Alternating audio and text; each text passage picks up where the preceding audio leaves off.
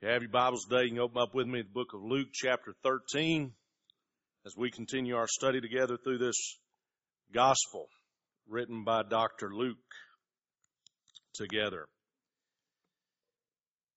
Today we come to a very funny to me, very strange, very funny passage of scripture.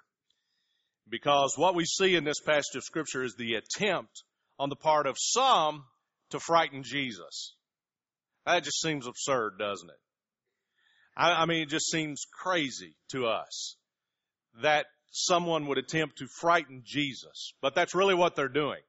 They're saying, you better stop what you're doing and you better hightail it out of here because Herod has heard about you and he knows who you are and he's coming for you to kill you. So you better stop what you're doing and you better flee. Get away from here. Now, whether or not the Pharisees had heard any actual threat or heard of an actual threat on the life of Jesus is beside the point. They wanted to stop Jesus regardless. And so they were going to attempt to stop the work in the ministry of Jesus through fear by telling him that his life was at stake and he needed to run. Ain't that something? And Jesus responds very, very strongly here. He says, you go tell that fox. Now, that was a, a term that meant a cunning and weak ruler. Herod was not a strong, powerful ruler. He was very weak. He was very cunning. He was a man that, that knew how to, to work the right people and work the right channels to maintain power.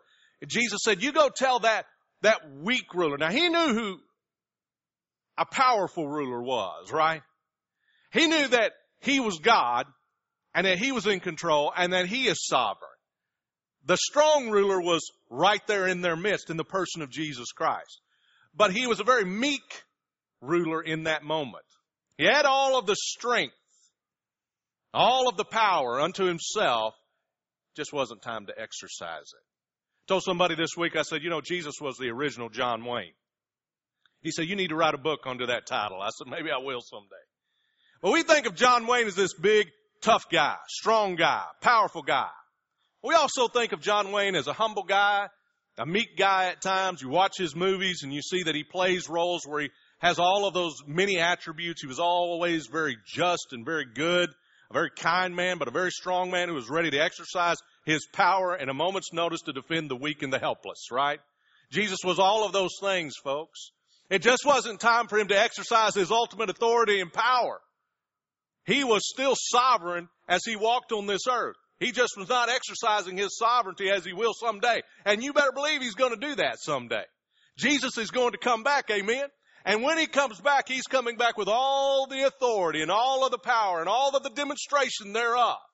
And it's going to be a glorious, wonderful day when God comes back. Right? It's going to be a great time. So Jesus in that moment he was and is still and always has been sovereign Lord and the strong ruler. And here is this weak ruler who was threatening the life of Jesus. And these Pharisees who thought they of themselves as strong rulers and powerful men were notifying Jesus, He's coming for you. You better run.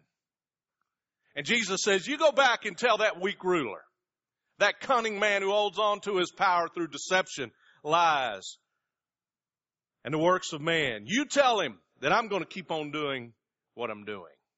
I'm going to keep on doing my ministry.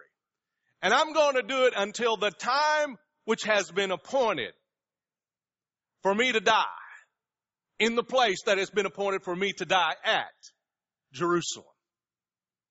He said, I'm going to accomplish all that the Father has set in place for me to do. The purpose for which I'm here, I'm going to live that purpose out. And I'm going to accomplish everything associated with that purpose. I'm going to do it all. I'm going to minister to the hurting. I'm going to minister to the weak. I'm going to minister to the physical needs of the people around me. And I'm going to minister to all of the spiritual needs of those around me. And ultimately, I'm going to go to Jerusalem and I'm going to die there for all of the world and all of mankind and all of the sin problem that humanity has. I'm going to take care of it all.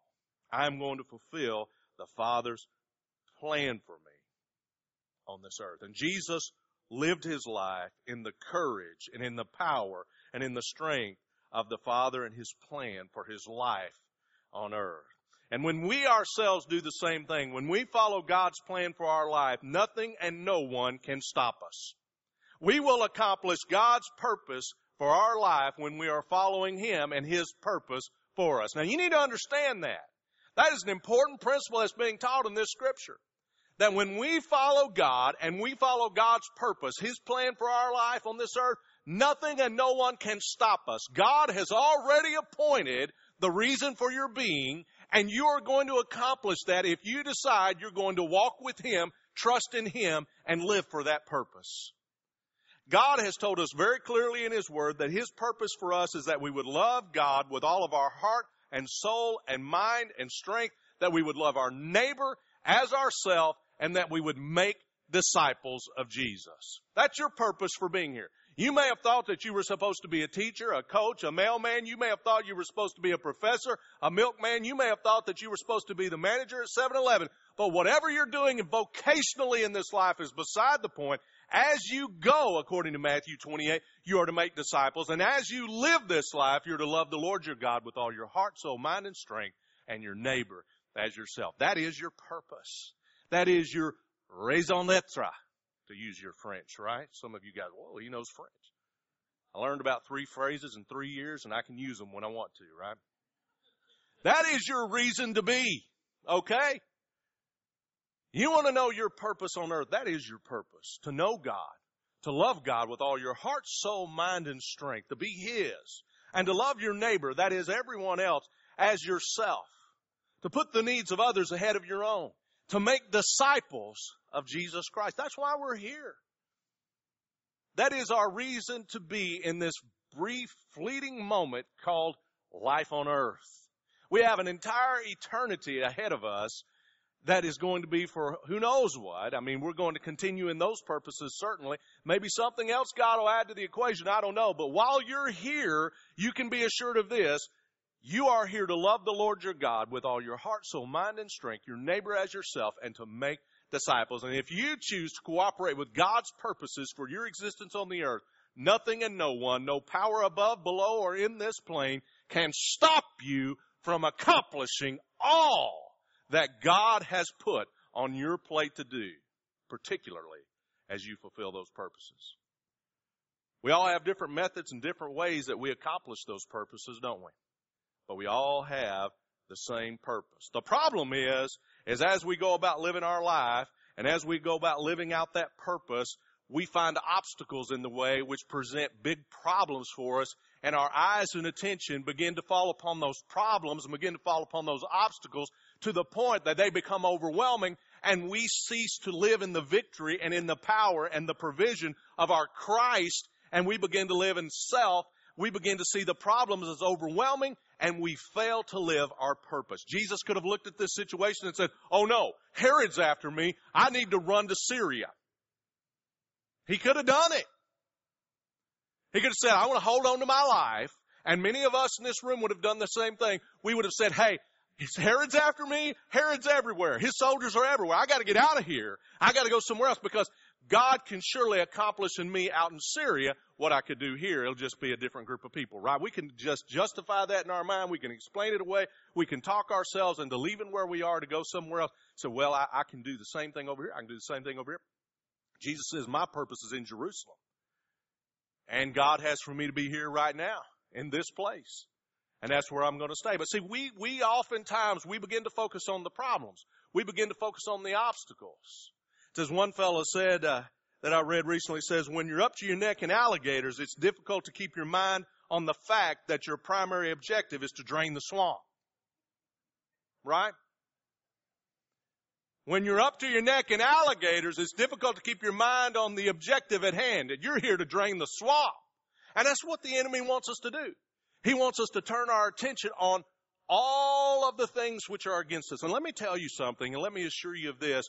Because of the great and eternal nature of the purpose God has given us as believers on the earth, you can be assured that you will be opposed at every turn on this journey called life. Satan is going to oppose us at every juncture, at every moment.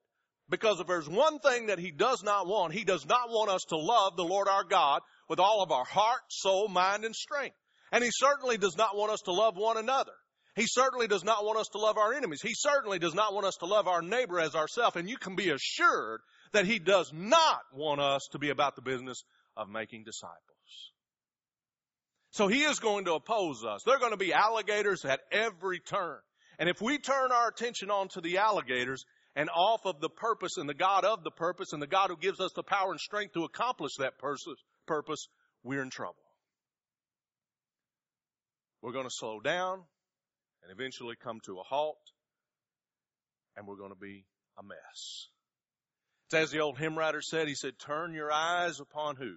Jesus. Look full in his wonderful face. And the things of this earth will grow strangely dim. They will. Things of earth will go strangely dim in the light of his glory and grace. You see, when we put our eyes upon Christ, we're okay. We put our eyes upon our problems and we begin to falter and fail. We put our eyes on our God and how big our God is, our problems become small. We begin to live in the power and the strength of Christ and we begin to overcome. We put our eyes upon our problems, our God grows smaller, in our estimation, our confidence grows weak, and we fail. Turn your eyes upon Jesus. And we see something else in this passage of scripture which is unbelievable. I mean, this first part is, is, is comical in that these folks thought they could scare Jesus out of his purpose. That's always Satan's plan and ploy is to scare us out of our purpose and our plan and to put us on the run and to divert our attention from the main things to a whole lot of things which may be good that don't matter for the long term and eternity.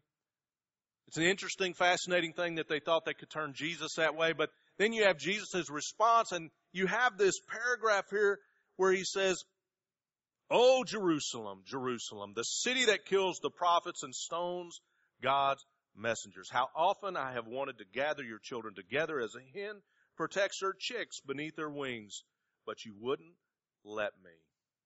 You wouldn't let me. And now look, your house is abandoned, and you'll never see me again until you say, Blessed, blessings on the one who comes in the name of the Lord. Time and time again, God desired to gather up Jerusalem as a hen gathers her chicks under her protective wings, and they rejected him. He says time and time again, I've wanted you to be on board with me and on board with my purposes for your existence and I would have gathered you up under my wings and I would have provided security for you. I would have protected you and I would have provided for all of the things you have need of. That's my heart desire. That's what I want to do more than anything for you. I want to gather you up and I want to provide you security and I want to provide all of the things that you need. But again and again, Jerusalem, again and again, you have rejected me. I've sent prophets to you trying calling out to you, begging you, pleading with you, crying to you to turn from your wicked ways and turn to me so that I could protect you and I could provide for you. But you killed them. You stoned them. You turned them away. Time and time again I have called and cried out and yet you continue to reject me. Now there's a twofold promise here. One is if we choose to follow after God and make the main thing the main thing, if we love the Lord our God with all our heart, soul, mind, and strength, our neighbors, ourselves, and we go about the business of making disciples, if we intend and decide that we're going to live in relationship with God for the purposes for which He has created us and placed us here on the earth, we can be assured of the Lord's protection and security, and we can be assured of all of God's provisions to accomplish that which He has given us on this earth. End of statement. Does that mean everything's going to be a bowl of cherries and everything's going to be easy and everything is going to be just fun and games and good? No. Jesus promised to his followers, he said, in this life you're going to have tribulation. In this life you're going to have troubles, but take heart. I've overcome the world. God is going to give us all of the grace and all of the strength and all of the courage to accomplish his purposes. And then we go to see him. There were some Christians up in Oregon this week who were asked a question. Are you a Christian? If they answered the question yes, they were told, well, good for you. You'll see God in about one second and shot in the head.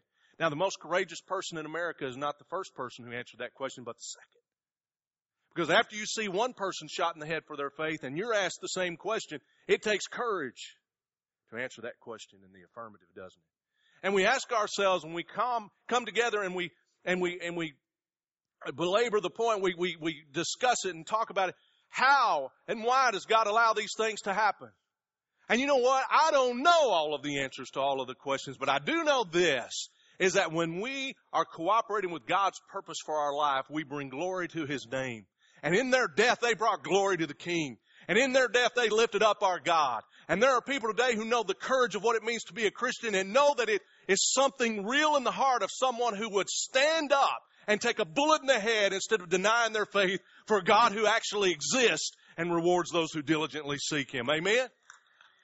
And we can call it a tragedy and we can question our God or we can look to our God and say, thank you God for giving them the grace. Thank you for giving them the strength. Thank you for giving them the courage. Thank you for giving them the boldness so that they can stand in the face of a gunman and say, I'm a Christian and I follow Jesus Christ, my Lord. And if I'm to see him now, I praise God and go there with glory on my lips. Amen. You see, this scripture is true. Even in the midst of what may appear to be loss and defeat, we know it is victory in Christ. See, Jesus gave them everything they needed. He said, well, where was Jesus in that? He was right there giving them courage. He was right there giving them grace. He was right there giving them strength. And he was right there doing as he said he would do, putting the words in their mouth in the moment that they needed them when they couldn't even maybe speak for themselves. They depended on him and he accomplished his purpose in them. When we depend upon our Christ, when we follow our Christ, we will love our Lord and we follow him, seek his purpose, and follow His purpose for our life, He gives us all of the security we need. You think those folks didn't have security in that moment? Of course they did. They were secure in their Lord Jesus Christ, knowing He had their life in His hands, and whether it was here that they were going to live tomorrow or there, they were going to live because their Lord had gone to prepare a place for them. See, our God provided for their security. We don't want to face that moment, do we? You say, well, I hope I don't have to do that. Well, I hope I don't have to either. But let me tell you, if we do, we know our God gives us the grace to do so. And He gives us the provision and the strength to do so. Amen. Our Lord does that because the promise here is that He gathers us up in those moments like a hen gathers her chicks, and He gives us all of the security and all of the provision, all of the things we need to accomplish His purposes in our life. and we can be 100% assured of this when we are in Christ and we are following after His will and we're walking in His purpose that we will be 100% successful. However that purpose unfolds for our own life individually, whatever picture it may take for us, we walk in victory. But the inverse is true. If you choose to reject God's purpose and live for something other than Christ, if you choose to live for some purpose other than the one God created you for, you can be assured that all of these things will leave you. You see, what he's saying to Jerusalem here is that you have rejected me. You have rejected my ways. You have rejected my purpose for your existence. And as a human being, if you reject Jesus Christ, you remove yourself out from under his protective care. You remove yourself from his provision. You remove for yourself from his courage and his strength and his power, which could be at work within you. And your life becomes something less than it could be. And what you are left doing is wandering around a frustrated man or woman who knows in his or her heart that there must be more to life than what they're experiencing. And let me tell you, there is. Because you were meant for God. And you were meant to live with God, both now and forever. And you were meant to live in cooperation with God for a great, great purpose of eternal value and infinite value while you lived here on this earth. And if you're not experiencing God, and if you're not experiencing His plan for your life, if you're not experiencing the infinite value of relationship with Him and the infinite value of living life on purpose with Him, your life is one that is wandering and searching, frustrated and depressed. If we're outside of God's plan, we need to stop our direction. So sometimes we need to do that individually, and sometimes we need to do that corporately, don't we? Where we get off course. And you know, oftentimes I have found that it is the very good things in life which often steer us off course. We become enamored with things that in themselves are good, but they become a deterrent for us and they detour our lives from God's purposes. And just give you one example of that family.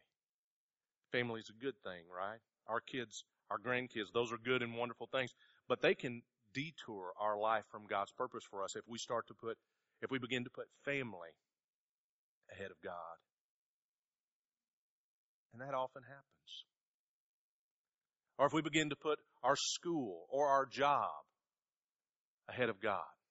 And think, well, I need this job. I need to work hard. I need to do good. I need to be successful. God wants me to be successful. I need to work hard. Yes, but, but you need to put Christ first.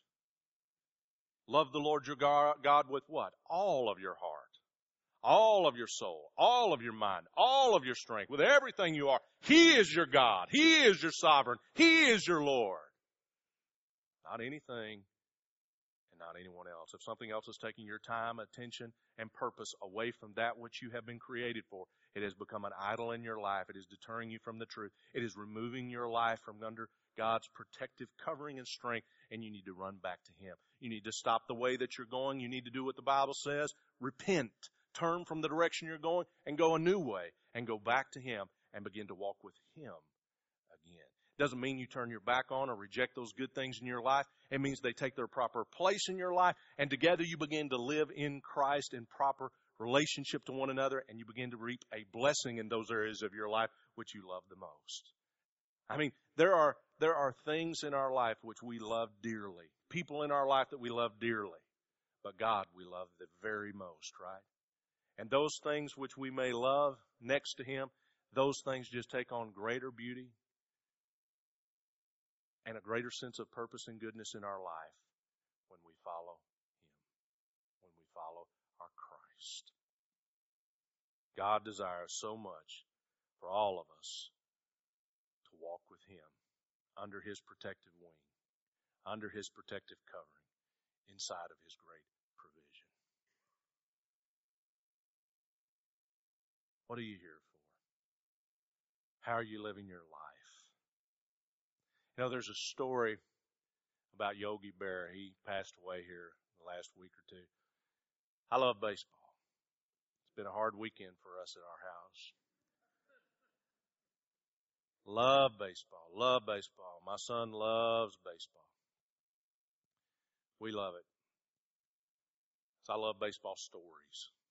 And I came across this story and I thought this illustrates this whole sermon in a nutshell, probably better than anything else I could have found.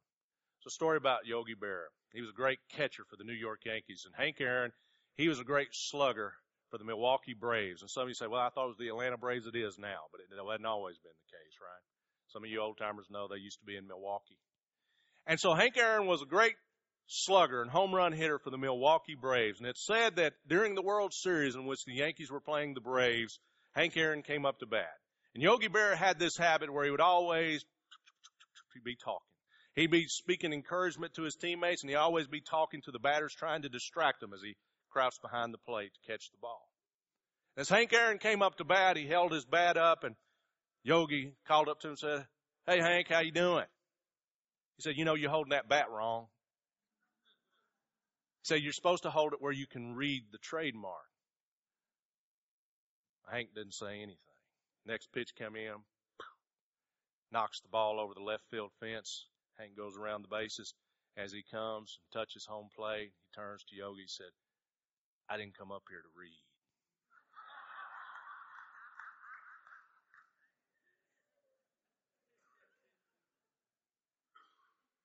What are you at bat to do?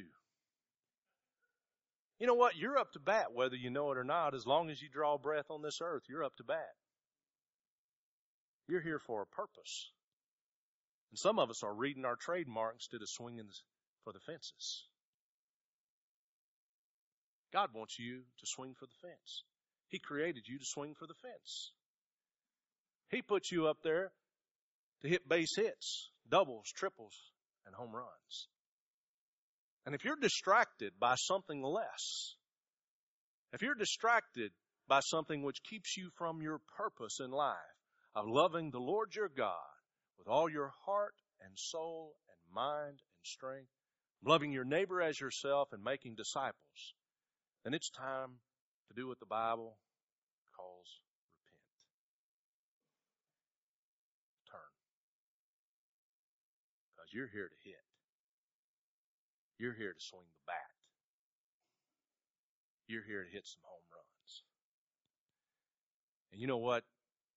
In Christ, each of you are capable of just that. Not in yourself, not in myself, but in Christ. We're capable of hitting home runs. You say, well, I could never hit the ball like Hank Aaron. I know I cannot hit the ball. Hank Aaron right now can hit the ball probably, you know, could, in, is Hank Aaron still alive? I don't even know. Probably hit the ball more better than I can today. But, but the fact of the matter is, in Christ, I can hit home run. In Christ, you can hit home. We're not dependent on what we can do. We're dependent on what He can do in us. And so this morning, I want to encourage you. I want to just challenge you. I want you to take a look at your life and what you're about. And I want you to just ask yourself the question, am I swinging the bat or am I reading the trademark? Am I really living for the purpose for which God has called me to? Am I living in Christ under the Lord's protection and in the Lord's provision, or am I living for something else which really doesn't matter a hill of beans grand scheme of things of eternity? What am I living for? If you cannot answer that question, Christ and God, and the, the purpose that Christ put you on this earth, then this morning I ask you to stop in your tracks, turn around and pray this prayer to the Lord. Say, Jesus, I am sorry I have become distracted. And Jesus, I want to begin to live for the purpose you created me for. And Lord, I turn to you, commit myself to your ways, and ask you to keep me there. Could you do that this morning? If you don't know Jesus Christ as your Savior and Lord of your life, the first step is entering into a relationship with God. The first step is coming down saying, I need a relationship with God. And in just a moment, we're going to have a time of invitation. If you'll come down, we'll help you to know how to do that. But if you're a believer in Christ and you're sitting there this morning and you say, I have not been living in Christ for the purpose for which Christ has created me, then it's just a simple prayer for you this morning. It's just a matter of saying, Jesus, I'm sorry I have lived for some other purpose than that which you have created me. I repent. Keep me in repentance